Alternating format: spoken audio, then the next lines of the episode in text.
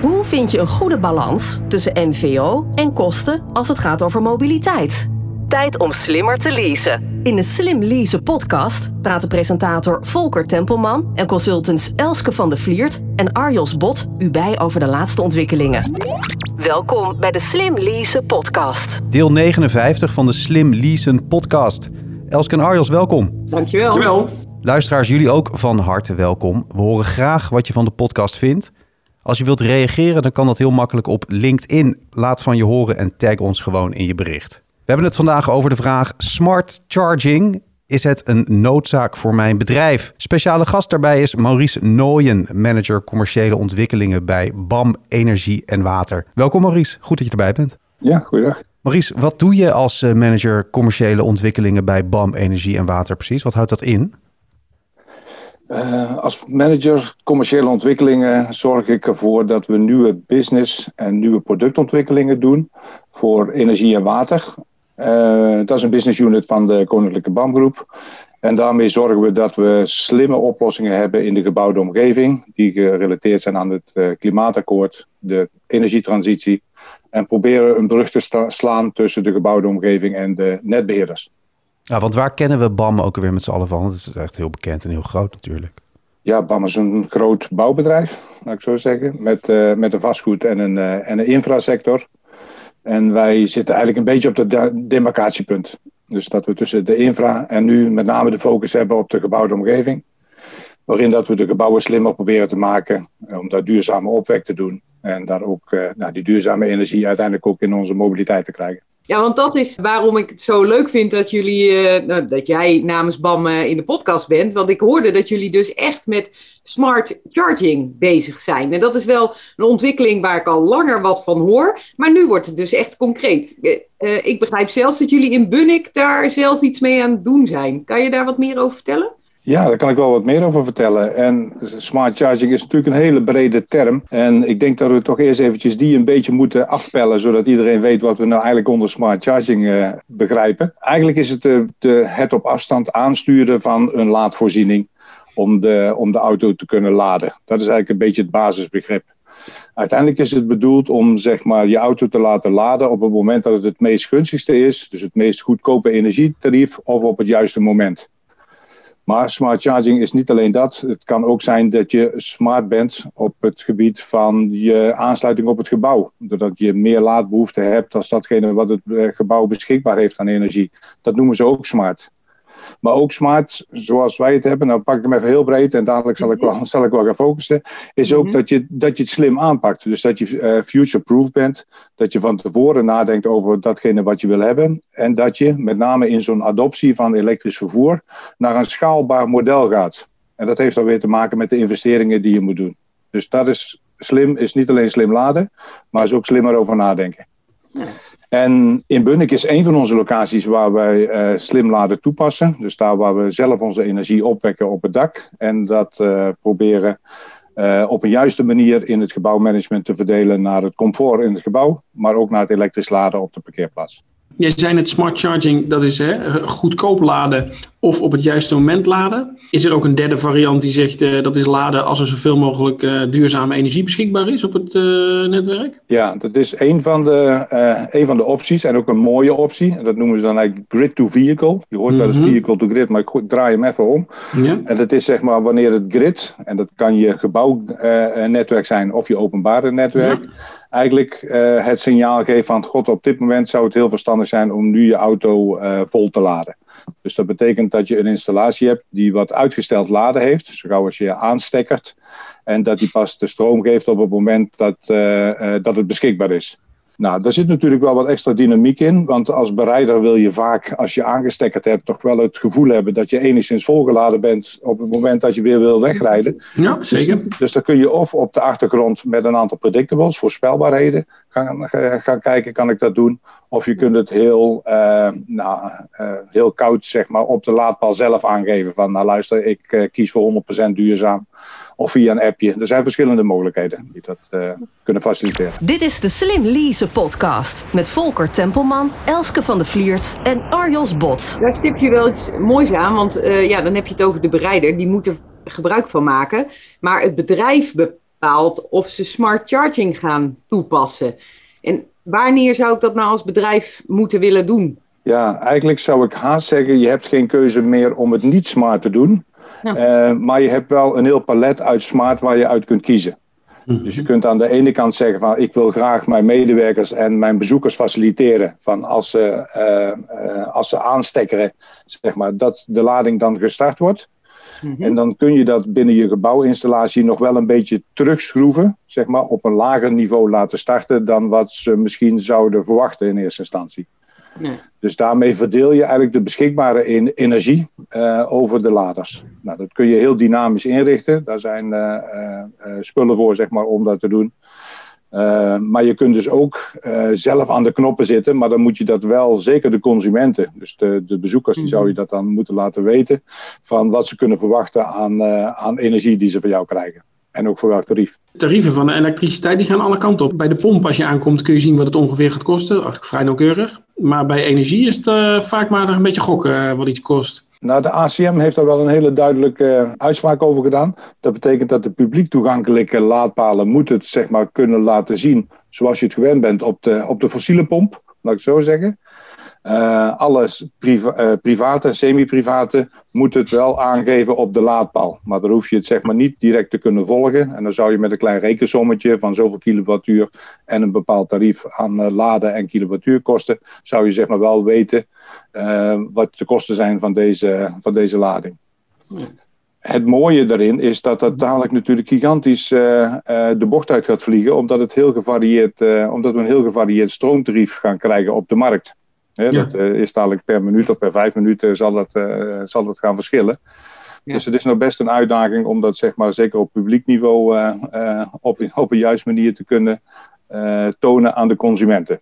Als bedrijf, en dat is wel het gremium waar we nu over, over praten, kun je dat zeg maar eenmalig op jouw laadpaal met een sticker. Eventjes de meest eenvoudige versie zou je het zo kunnen laten, laten zien aan de gebruikers. Maurice, wat verwacht je wat dat betreft? Er komen daar hele slimme toepassingen voor? Apps uh, bijvoorbeeld, uh, waarmee je dat gewoon uh, van tevoren al kan zien als consument en als bedrijf? Ja, zeker, zeker. Wij zijn ook zelf bezig, en dat heeft niet alleen met ons Living Lab in Bunnik te maken, waar Elske het net over had. wij zijn op dit moment ook bezig met een platformontwikkeling om energy sharing te doen. Dat heet Troef. Daar hebben wij ook een overheidssubsidie van gehad, van enkele miljoenen zelfs. En dat is een is een consortium, een groot consortium, waarin dat wij dit, uh, dit verder ontwikkelen. In met name 2022. En dat gaat over zichtbaarheid, transparantie, uh, de herkomst en ook waar we de batterijen van de auto's eventueel zouden kunnen inzetten om energie van de ene plek naar de andere te krijgen. Oeh. Dus het is best een heel nou, complex geheel, laat ik zo zeggen. Gaat dat een paar jaar lopen, zo'n traject, of moet het volgend jaar af zijn? Nee, nee, nee, het moet in 2023 klaar zijn. We zijn vrij recentelijk gestart. Dus we zitten nu in, de, in de eerste deliverables daarbij. En uh, nou, in 2023 dan uh, lopen, eind 2023 lopen we tegen de afronding aan. En ik denk zelfs begin 2024 dat we dan pas gaan afronden. Hm. Dus, uh, Maar het is een heel groot consortium en het heet Troef. Dit is de Slim Lease podcast. Zie ik nou nog wat aan die laadpaal aan de buitenkant dat het een smart charging laadpaal is? Of heb ik als ik ja, als ik dat niet weet, kan ik het ook niet zien. Um, nee, eigenlijk kun je het aan de buitenkant niet zien. En uh, de meest domme laadpalen, als we dat dan een beetje zo proberen te doen, dat is eigenlijk alleen nog je snoer uh, met de stekker in het normale stopcontact. Daar zit ook wel een soort uh, laadunit tussen die de, die, de communicatie met, met de auto tot stand brengt. Uh, maar eigenlijk alles wat daarna zit is eigenlijk al smart. Ook de enkele palen die bij de mensen thuis uh, staan, die zijn, uh, die zijn al smart en kunnen gekoppeld worden op je slimme meter. Als je zeg maar de elektrische barbecue, kookplaten en dergelijke aanzet, dat het dan ja. niet verstandig is om ook te laden. Het is een living lab. Wat betekent dat precies voor jullie? Nou, in dit uh, Living Lab uh, is, is een van de locaties, omdat het onze eigen kantoorlocatie is, waar we dus een beetje mooie stoe mo mogen stoeien en dus ook uh, foutjes mogen maken, laat ik het zo maar zeggen. Dus dat is echt een, echt een lab-omgeving. Ehm, en daar trekken we natuurlijk een hele hoop data uit. data is eigenlijk heel, heel, belangrijk om je voorspelbaarheid te doen, je algoritmes te kunnen maken. Maar dat doen we natuurlijk ook bij onze projecten, waar we het full service concept neerleggen bij mm -hmm. gebouwen. Ehm, en mensen, het gremium waar we nu tegen praten, die nog die transitie moeten gaan maken. Waar dat we ze Mhm. in helpen, eventueel financieren. En dat doen we samen met een, eh, eh, met een samenwerkingspartner Collectric, waarin dat wij eh, ja, voorzieningen bij gebouwen residentieel en utilitair eh, neerzetten. Dus dit eh, Living Lab, ja, dat is eh, eh, continu in beweging met eh, allerlei eh, trucjes die we daar uitproberen. Klinkt super interessant. Ik heb eigenlijk de neiging eh, van, joh, eh, kunnen we daar niet een keer komen kijken als het allemaal weer, eh, als we alle prikjes en zo allemaal gehad hebben. Maar goed, Ja. die smart charging, eh daar zitten dus voordelen aan. Maar wat is nou de belangrijkste reden? Wat maakt nou dat we nu deze stap eigenlijk allemaal moeten zetten? Nou, ik denk niet dat het nog een vraag is of dat we elektrisch gaan rijden. Dus die Nee. adoptie, die komt eraan. Dat kan, kan een beetje vertragen en die, en die kromming die kan een beetje horizontaler gaan lopen dan wat we misschien verwachten. Eh, dus die elektriciteits, eh, die transitie naar elektrisch rijden, die, die is er. Eh, dan is er nog een transitie naar het eigen wagenbezit en, het, en, en de deelmobiliteit natuurlijk. Hè, of het shared, shared mobility. Ja. Eh, en daar, waarom dat je eigenlijk smart charging nodig hebt, is denk ik om die adoptie te kunnen volgen. Dus dat je eigenlijk op een laag niveau kunt beginnen. Eh, want n- niet iedereen van je bedrijf gaat vanaf morgen ineens elektrisch rijden. Daar zit een Mhm. adoptiecurve aan vast. En daar moet je, je, zeg maar, je voorzieningen op, eh, op afstemmen. Daar komt het eigenlijk voornamelijk op neer. En smart betekent dan eigenlijk dat je kijkt dat je zo min mogelijk investeringen hoeft te doen in, in je energieaansluiting. Want elektrisch laden is zeg maar een gigantisch huisverbruik. Een beetje een dubbel huis, huisverbruik eh, als je het eh, bekijkt voor je auto. Nou ja, als je dat zomaar aan gebouwen aan gaat eh, eh, plakken, zeg maar, dan moet je een zware energieaansluiting hebben met alle kosten van dien. Dus Ja. de eerste smart stap is sowieso kijken van oké, in welke adoptiegraad zit ik nu? En hoe kan ik zeg maar voor minimale investeringen nu toch zorgen dat ik eh, mijn gebruikers kan ontzorgen? Het is goed zeg maar om in eerste instantie wel een structurele oplossing te kiezen. Nou, en daarvoor doe je dat met, eh, met zo'n service partner zoals ik, het net, eh, zoals ik het net noemde. Om te kijken van god, ja, wat voor adoptiegraad heb je hier? En wat is de verwachting over een aantal jaren hoe het laadgedrag zich hier gaat verhouden? Nou, en ik, ik noemde al eerder, wij checken natuurlijk continu de data op al onze projecten die wij hebben. Om dus steeds beter gevoel te krijgen bij de, bij de voorspelbaarheid van laadgedrag. En dat gebruiken we dan in ons advies voor je structurele oplossingen. En het uiteindelijk ontwerp wat we daarvoor eh, gebruiken. Dit is de Slim Lease podcast. Probeer dan bijvoorbeeld ook met prikkels, be- beloningen, eh, een verandering, al een gedragsverandering eh, te bewerkstelligen? Ja, we hebben wat dingen uitgeprobeerd, ook in ons Living Lab en natuurlijk met onze eigen collega's. Dus daar Mhm. kun je ook eh, dingetjes. En daar zien we wel dat zeg maar alleen nou een heel klein percentage, misschien 10, 15 procent, echt eh, eh, bereid is zeg maar, om daarin actief deel te nemen. Met apps om daar auto's af te schakelen enzovoorts. En wat wij dan doen, en ik weet niet of ik het nu in deze podcast moet zeggen, is maar op de achtergrond hebben we natuurlijk wel wat dingen eh, eh, uitgeprobeerd om te kijken van wat, eh, eh, hoe vertaalt zich dat in het gedrag van het laden. Mhm. Dus eh, om eigenlijk naar te, eh, er- erachter te komen van hoe ver kun je aan de knoppen draaien voordat de gebruiker daar eh, eh, weet van heeft, CQ last van krijgt.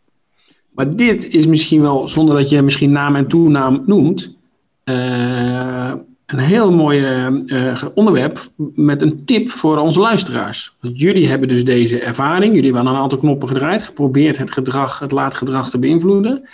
Heb je een, eh, een top of een flop, noem ik het maar? Ja, als het gaat over st- stekkeren. En stekkeren heeft te maken dat je meer auto's hebt staan eh, die niet aan het laden zijn op een beperkt aantal laadpunten. Ja. Als je daar de mensen zeg maar weg wil krijgen, nou, dan moet je echt eh, of heel veel parkeerplaatsen over hebben waar die mensen naartoe zouden kunnen gaan. En vaak is dat een, dat een dilemma. Eh, of je moet van tevoren weten eh, hoe lang dat iemand verblijft op een bepaalde plek. Dus sommige mensen komen van 8 tot 5 werken en anderen komen alleen voor een meeting voor eh 2, 2 tot 3 uur. Dus daar zou je fysiek gewoon scheidingen kunnen maken in de, in de parkeerplaatsen. En anderzijds, ja, we hebben eigenlijk geleerd om te kijken naar de, de keuze van de juiste S's. Dus welke fabrikant ga je daarin gebruiken? En wij zijn daar helemaal vrij in. Hè. Wij willen daar ook juist die positie hebben dat we vrij zijn om het meest optimale te kunnen kiezen uit de markt. Ja. Eh, dat betekent wel nog dat je dus nu moet opschalen en moet kijken naar het laadgedrag. Eh, wat we doen. Dus we hebben daar gewoon mensen persoonlijk benaderd, omdat we hier zeg maar wel weten eh, eh, wie welke auto rijdt, laat ik het zo Mhm. zeggen. Ja. Om te kijken van god, is het niet verstandig dat je dan niet komt laden, dat je s'morgens niet gaat aanstekken. We hebben zeg maar in de eerste adoptiefase hebben we veel hybride auto's gehad, die meteen het laadplein bezetten. Eh, dus morgens om acht uur, zeg maar. Maar eigenlijk Ja. om, kwart, om kwart voor negen klaar waren. Ja. En, en dan heel de dag aan die, aan die stekker stonden. Nou ja, daar kun je in ieder geval met je, eh, met je hybride auto's eh, eh, daar eens over hebben. Nu zien we die transitie meer naar de, naar de full, eh, eh, full battery eh, eh, auto's. Mhm. En dan is het laadgedrag is dan ook anders. En daar hebben we wel gekeken naar de mensen die zeg maar binnen een bepaalde straal van hun standplaats eh, wonen. Kijken, hebben ze eh, thuis de voorziening over een, eh, eh, over een laadpunt? En daar hebben we zeg maar een analyse over gedaan van, nou zijn dat mensen die dan ook automatisch al komen laden op, op kantoor? Of blijven die juist op een normale parkeerplaats staan? Voor ons bedrijf weet ik het natuurlijk, hoe dat we dat hebben gedaan, hoe die analyse is. Het kan natuurlijk voor een ander gebruik van een, van een, bij een ander bedrijf kan het anders zijn. Dus, maar zo'n analyse is redelijk eenvoudig te maken. Hebben jullie medewerkers ook een, eh, is dat onderdeel van het eh leaseautopakket, zeg maar dat medewerkers waarbij het kan ook een laadpaal krijgen of moeten ze dat zelf regelen? Nee, in het huidige, en ik weet wel Mhm. dat het beleid nu eventjes eh, tegen het licht aangehouden wordt natuurlijk weer, Ja? is het zo van die mensen die de mogelijkheid hebben om een laadpaal thuis neer te zetten, en dat is maar een heel klein percentage in Nederland hoor, Ja. die krijgen de mogelijkheid om dat te doen. Mhm. Eh, de anderen die het dus niet kunnen doen, zijn dus afhankelijk van laden op, eh, eh, op kantoor en op het publieke, publieke domein. En in het publieke domein zijn de laadkosten normaal gesproken een aardig percentage hoger. Ja. Dus bij ons is het op dit moment dat dan die leasekosten zeg maar van het niet realiseren van die laadpaal verrekend worden in de hogere kosten van het publiek laden. Nou, omdat er nu meer voorzieningen zijn om ook zeg maar residentieel, eh, net als bij VVE's in, in, in parkeerplaatsen, Mhm. was altijd een grote crime om daar wat neer te zetten. Ja. Nou, daar zijn inmiddels ook concepten voor helemaal uitgewerkt.